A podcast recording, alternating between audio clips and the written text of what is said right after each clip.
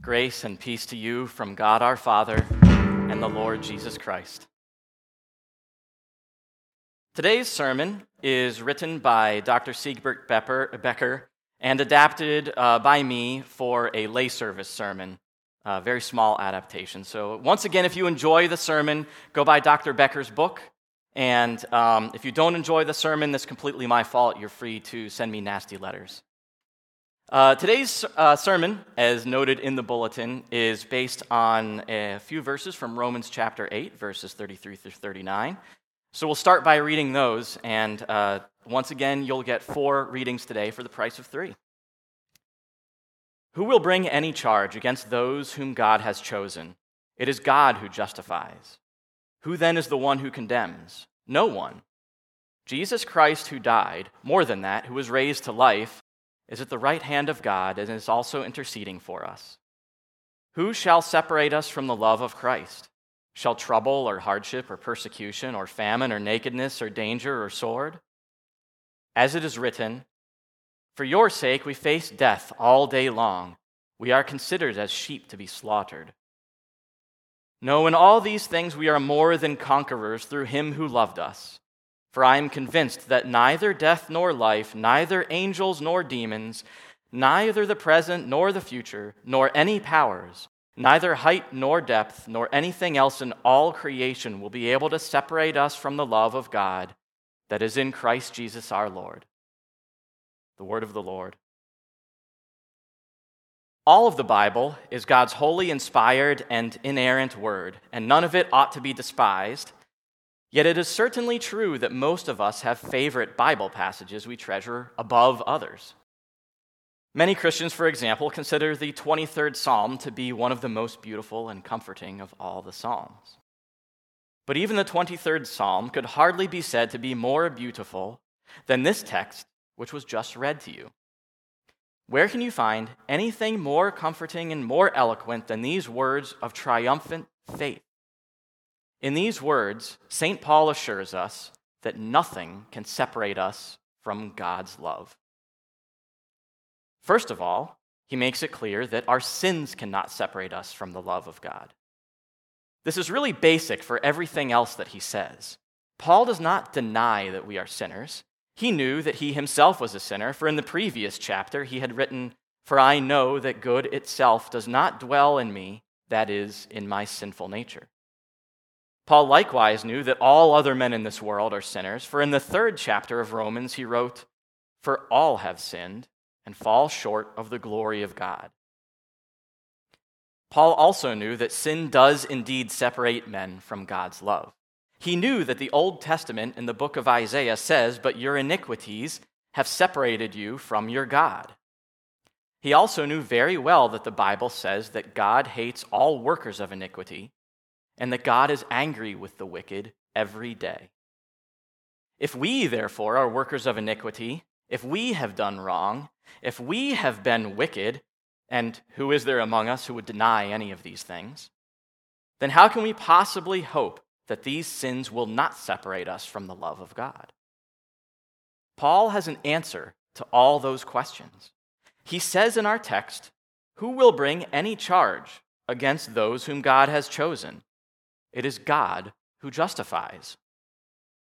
When we hear about charges being brought against us, we think immediately of a courtroom. And it is clear that the courtroom St. Paul has in mind is the one in which God himself sits in judgment on men. That ought to produce in us some very serious thoughts. We know that while we may be in a position in which no one can charge us with any crime before a human court, we must admit that according to God's law, which requires not only an outwardly decent life, but uh, also perfect holiness in thoughts and desires, we are all wide open to all kinds of accusations and charges that can be brought against us before God's court. Not only the devil, but even our own conscience, conscience often charges us with damnable sins against God. But Paul says that God has justified us. That is, God himself has declared us not guilty. He has pronounced us innocent in the courtroom of heaven. If the devil, therefore, wants to insist that we are guilty, he can only do that by contradicting God. In attacking us, he attacks the truthfulness of God also.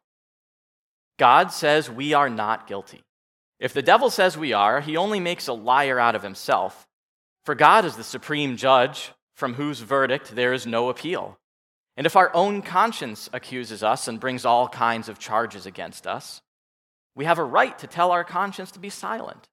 For St. John says, If our hearts condemn us, we know that God is greater than our hearts, and he knows everything. Now we know that God does not just arbitrarily cancel our sins. If he would do that, he would not be a just God, nor would he be truthful, for he says in his word that the soul who sins shall die.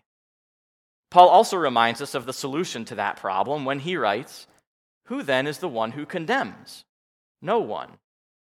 Jesus Christ, who died, more than that, who was raised to life, is at the right hand of God and is also interceding for us.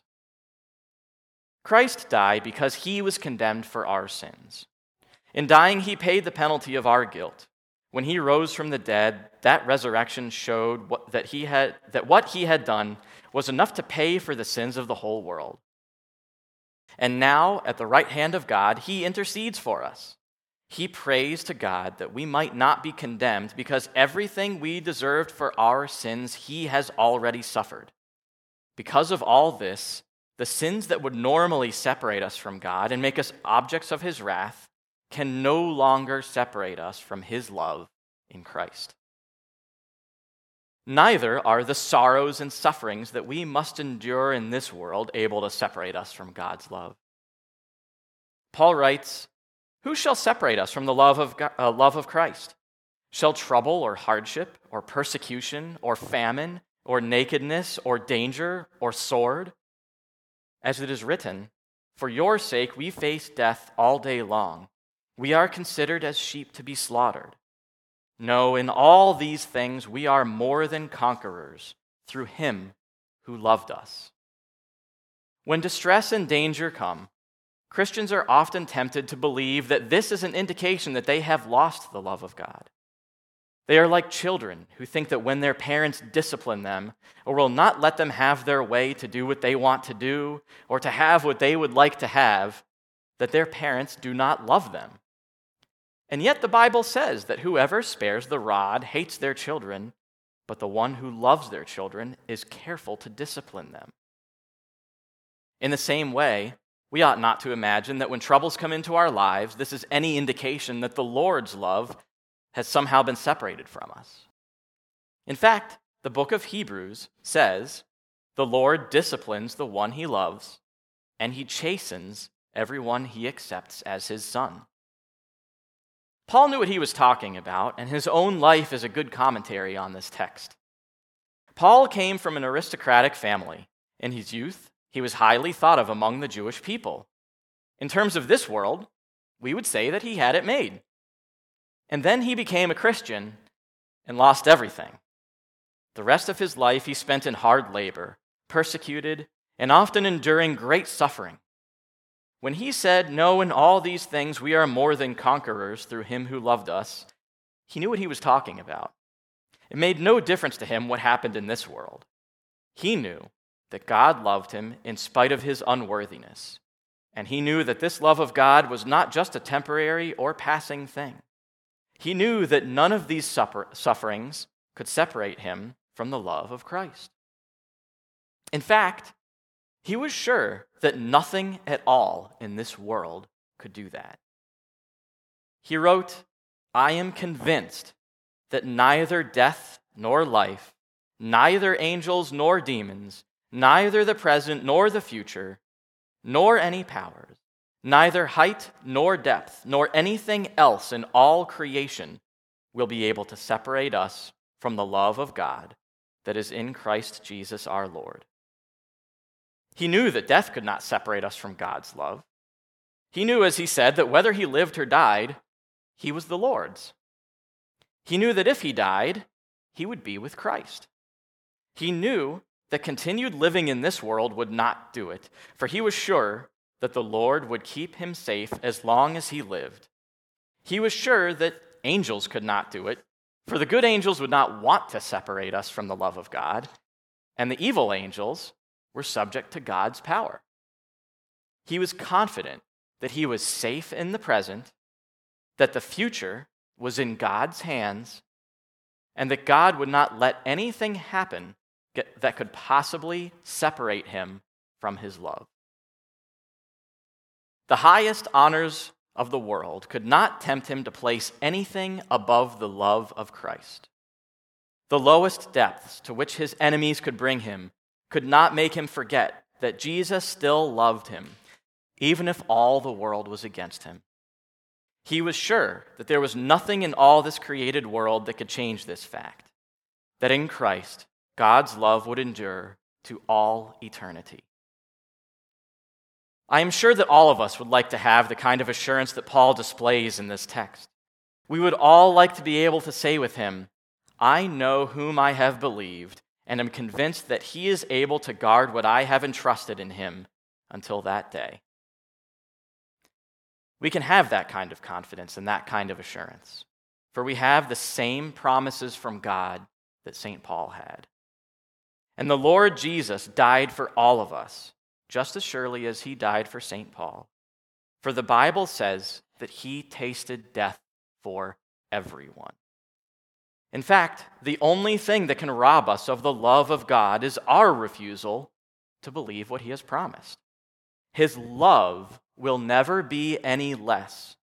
But by our refusal to believe what he has promised, we can cut ourselves off from the enjoyment of all that he offers us.